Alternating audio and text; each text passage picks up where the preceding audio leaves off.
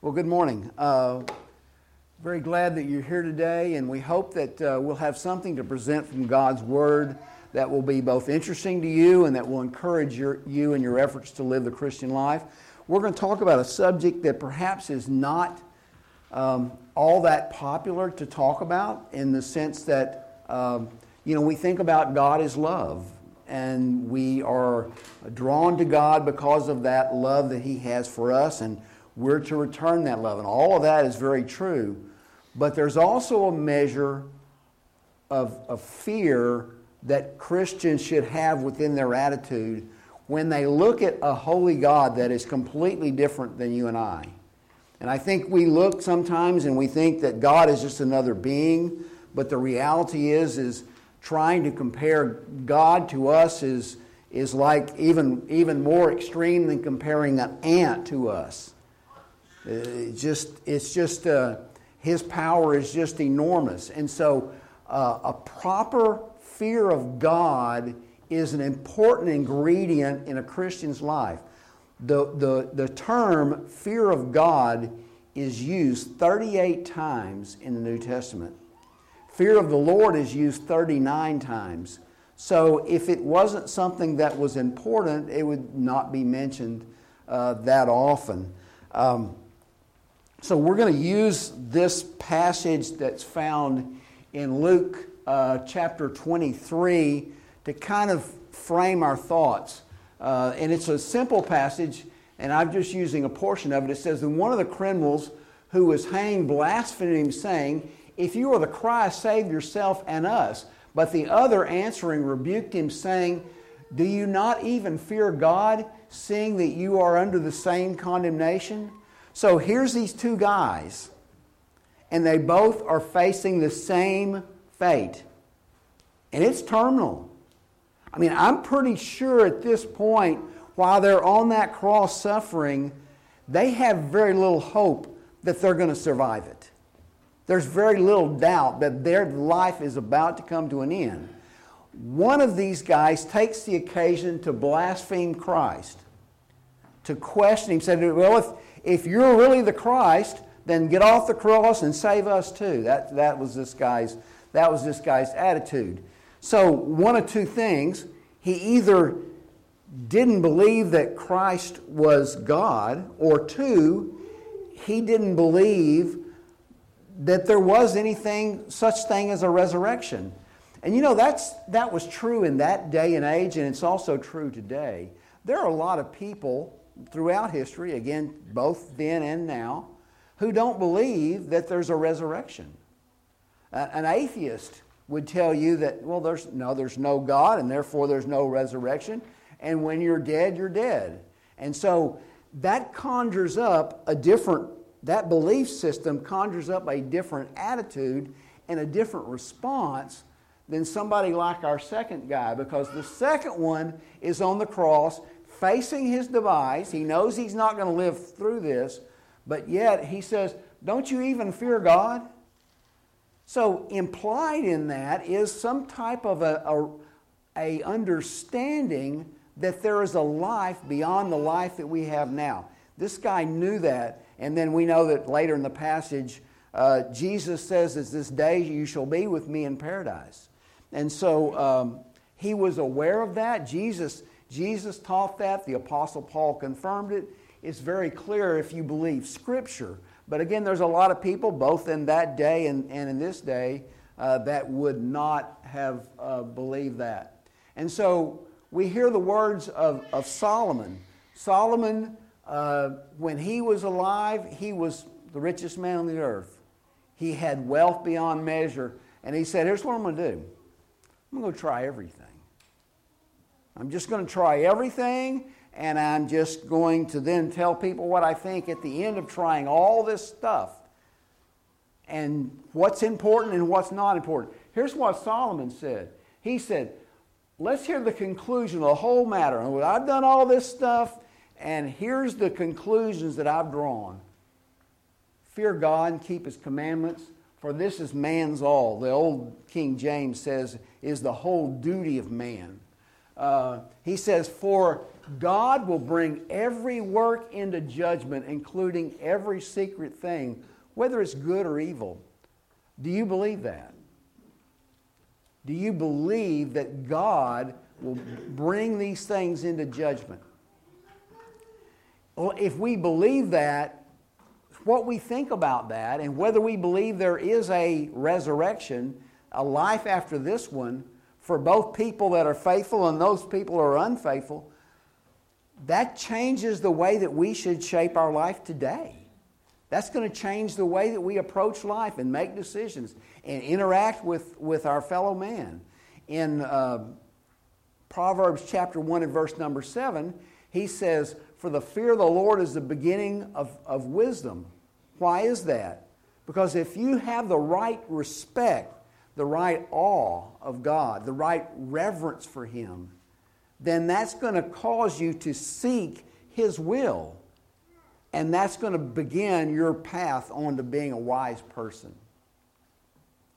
So, another passage we find in the Hebrew letter, and he starts this passage by saying, by telling these, these Jews, or these Hebrew Christians, first century Christians, he says to them, he says, you know, he says, the word of God was preached to the Israelites and they were promised a rest, and they didn't obtain it.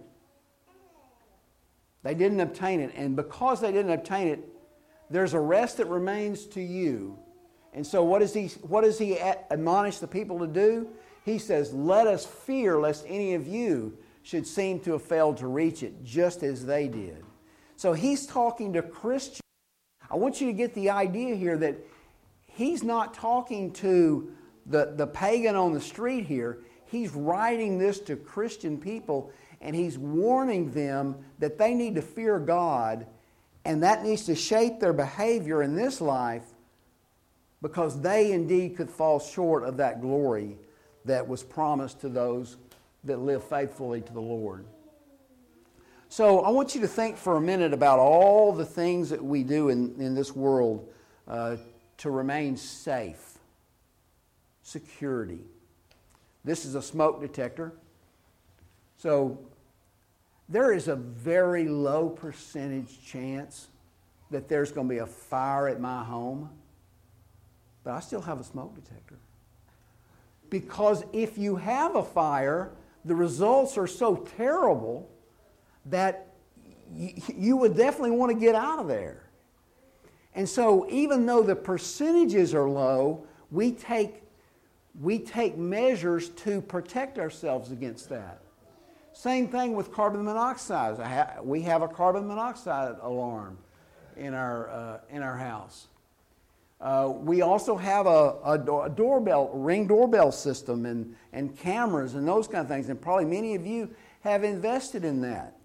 We have locks on the doors. Now, there's a low probability that someone's going to try to break in my house. Low probability, but it's possible. And because it's possible, I take some action to protect myself against that possibility. Car air seat or airbags in cars. Uh, this is something that I thought was, you know, well, that's kind of superfluous. You really don't need that. You've got a seatbelt. Why do you need these things? Well, Connie and I were in a wreck about almost a year ago, not quite a year ago, and um, there was the, the car hit us from, from the, the driver's side, and the only thing that kept my head from hitting that window, the driver's side window, was, was the airbag, the side airbag. And so I became a huge fan of side airbags right there in that event. Now, again, there's a low probability, but that you'll be in a wreck in any, one, any single trip, but it happens. And when it happens, we want protection from that. So there's cybersecurity. Uh, we, take, we take precautions to protect the resources that we have digitally because we don't want people to get into them and steal the things that we have. And there's also financial security.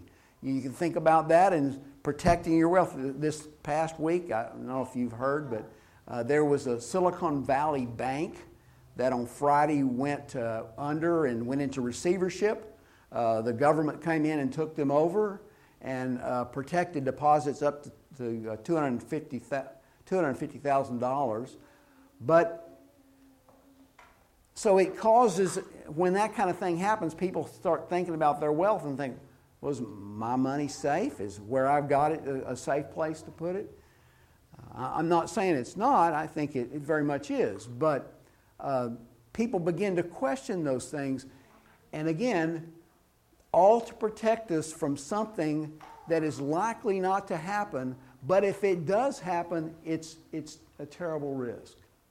So, this is what the Apostle Paul says, and my point to putting this up is to get us to understand that the risk we have with our soul is 100%. That there is going to be a judgment day, and that your soul and my soul will reap the rewards or punishments according to the things that we've done in this life. Paul says it this way He says, If in Christ we have hope in this life only, we are of all men most to be pitied. Or in the Old King James, it said most miserable. But what he's making here is this whole argument in chapter 15 that, again, there was some confusion amongst people, even Christian people, that said, oh, there's no afterlife. And Paul says that, hey, if there's no afterlife, we are really kind of wasting our time. The point is that not that God will reward you in this life, but the, report, the, but the point is that He will reward you in the life to come. And so I want us to understand that there is a judgment that will come to both your soul and mine for the things that we've done in this life. So, those that would say there's no resurrection, well, then I would say, then at death, nothing matters. You're going to be gone, and there'll be no consciousness of anything that happened, and you'll just be gone. You will live on in the memories of a few loved ones, perhaps, for a generation or so, but then you'll be forgotten, and that'll be it. But if there's a resurrection, when you die, your relationship with the Lord is all that's going to matter. It's not going to matter how much money you've got. It's not going to matter how, many, how much influence and power you had in this life. The only thing that's going to matter is that relationship with the Lord. And so, because of that, we should have a healthy fear and respect for, for, for the Father and for the Son. Uh, you know, you think about any relationship that's on a hierarchy like that, there's a measure of fear. And by fear, I don't mean trembling and you're just scared that uh, something horrible is going to happen to you, but the right amount of awe or respect or revere for that person or for that authority. So uh, many of you know that I retired from the school system back in 2020. I've come back and I'm working for them again. And I'm, I was, uh, when I left, I was in a position where I was a, a, director of curriculum and I had a lot of people that kind of reported to me and worked under me. Well, now that role is kind of reversed and I'm now working for a lot of other people. I should have a fear, not of the person so much, but of that, that authority. A desire to please that person that is in a position that is higher than me because their responsibilities at this point in the game are greater than mine. You know, Connie used to tell me a lot about uh, the relationship she had with her dad. She loved her dad a lot. She loved her mom too, but she had a special relationship with her dad.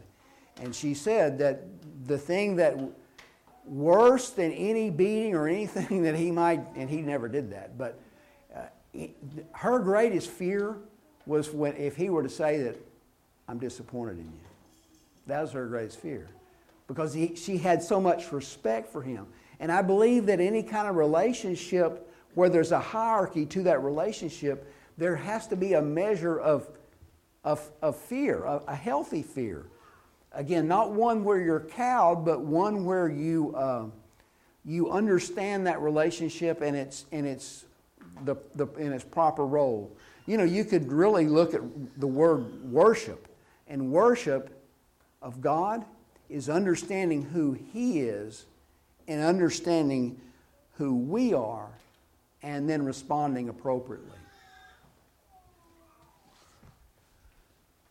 So, what have I got coming? Oh, okay. So, again, fear leads to a proper assessment of reality and the risks that we face. That will lead to an obedience to God, and that ultimately will lead to salvation. So, that's the idea behind it. So, this passage tells us this is, this is uh, the passage where Moses is about to address the people of Israel before they enter the promised land. And it's his last chance. Now, he's not going with them. He's not going to get to enter the promised land because of his disobedience to God. But they're about to go in. And here's what he says to them. And I think, I think his, his warning is something that we should really pay attention to. And, and when the Lord your God brings you into the land that he swore to your fathers, to, to Abraham, to Isaac, and to Jacob, to give you with great and good cities that you did not build. I don't know why it's doing that. And houses full of good things that you did not fill, and cisterns that you did not dig, and vineyards and olive trees that you did not plant. So he's saying that here's the deal is you're about to enter this land and you're going to get access to all this stuff that you didn't have to work for. That I'm going to provide it for you. You're going to walk in and you're going to take over these peoples and you're going to have access to all this stuff that normally you would have to build and plant and dig. But that's not going to be the case. Here was the worry.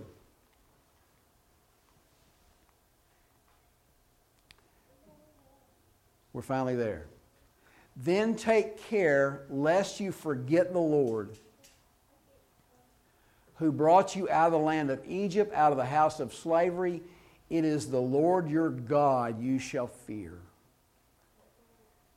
He's saying, don't get in there and get to thinking that this is all you.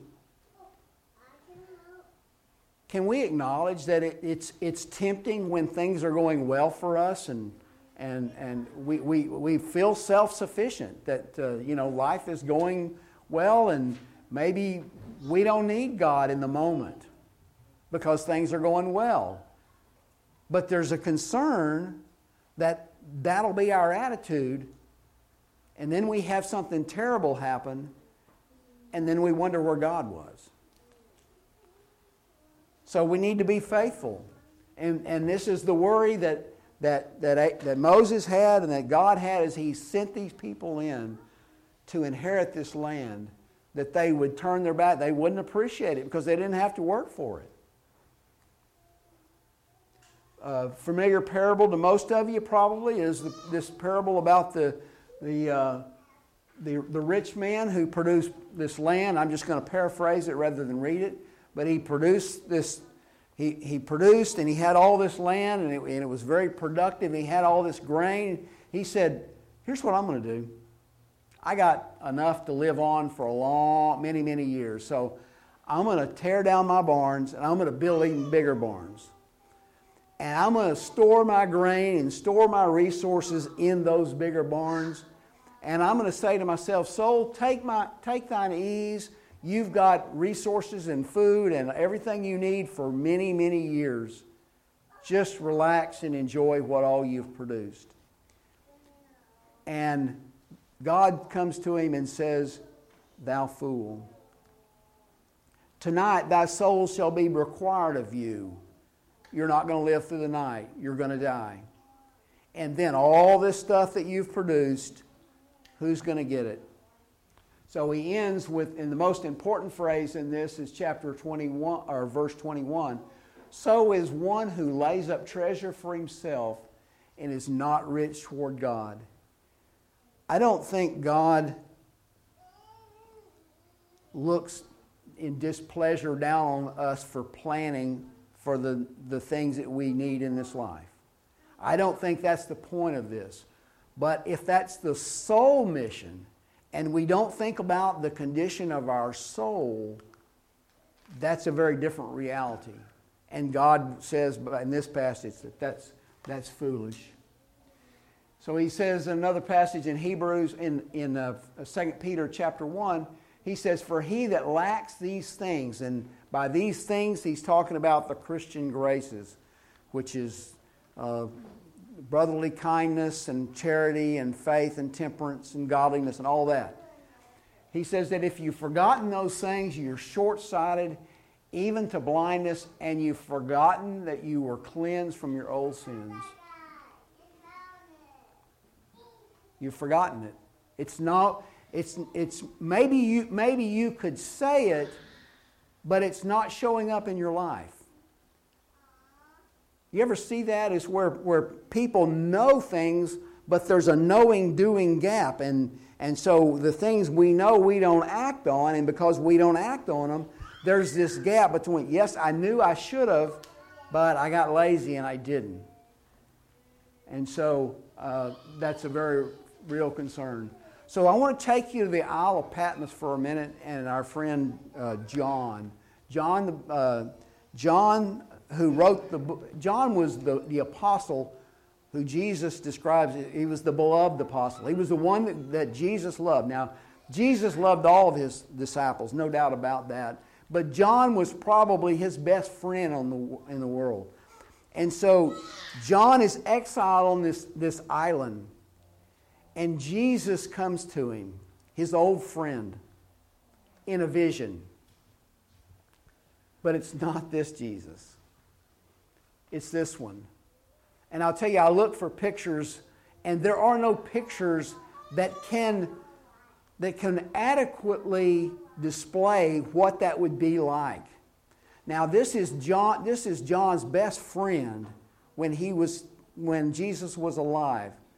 And when Jesus comes to him, he's so in awe of the situation. Here's what we see. He said, John says, I fell at his feet as dead. That's the awe. That's the reverence. That's the respect. So I would submit to you that none of us could have the vision of Jesus in his glorified state in our mind and go out and live a sinful life. You just, you, it's just impossible to think about that and then go sin and keep, this two, keep those two, sin and that in your mind at the same time. There's not room for it. So John sees this and he falls down as one that was dead. He was so in awe of what he saw. That's the fear that Christians should have of Jesus.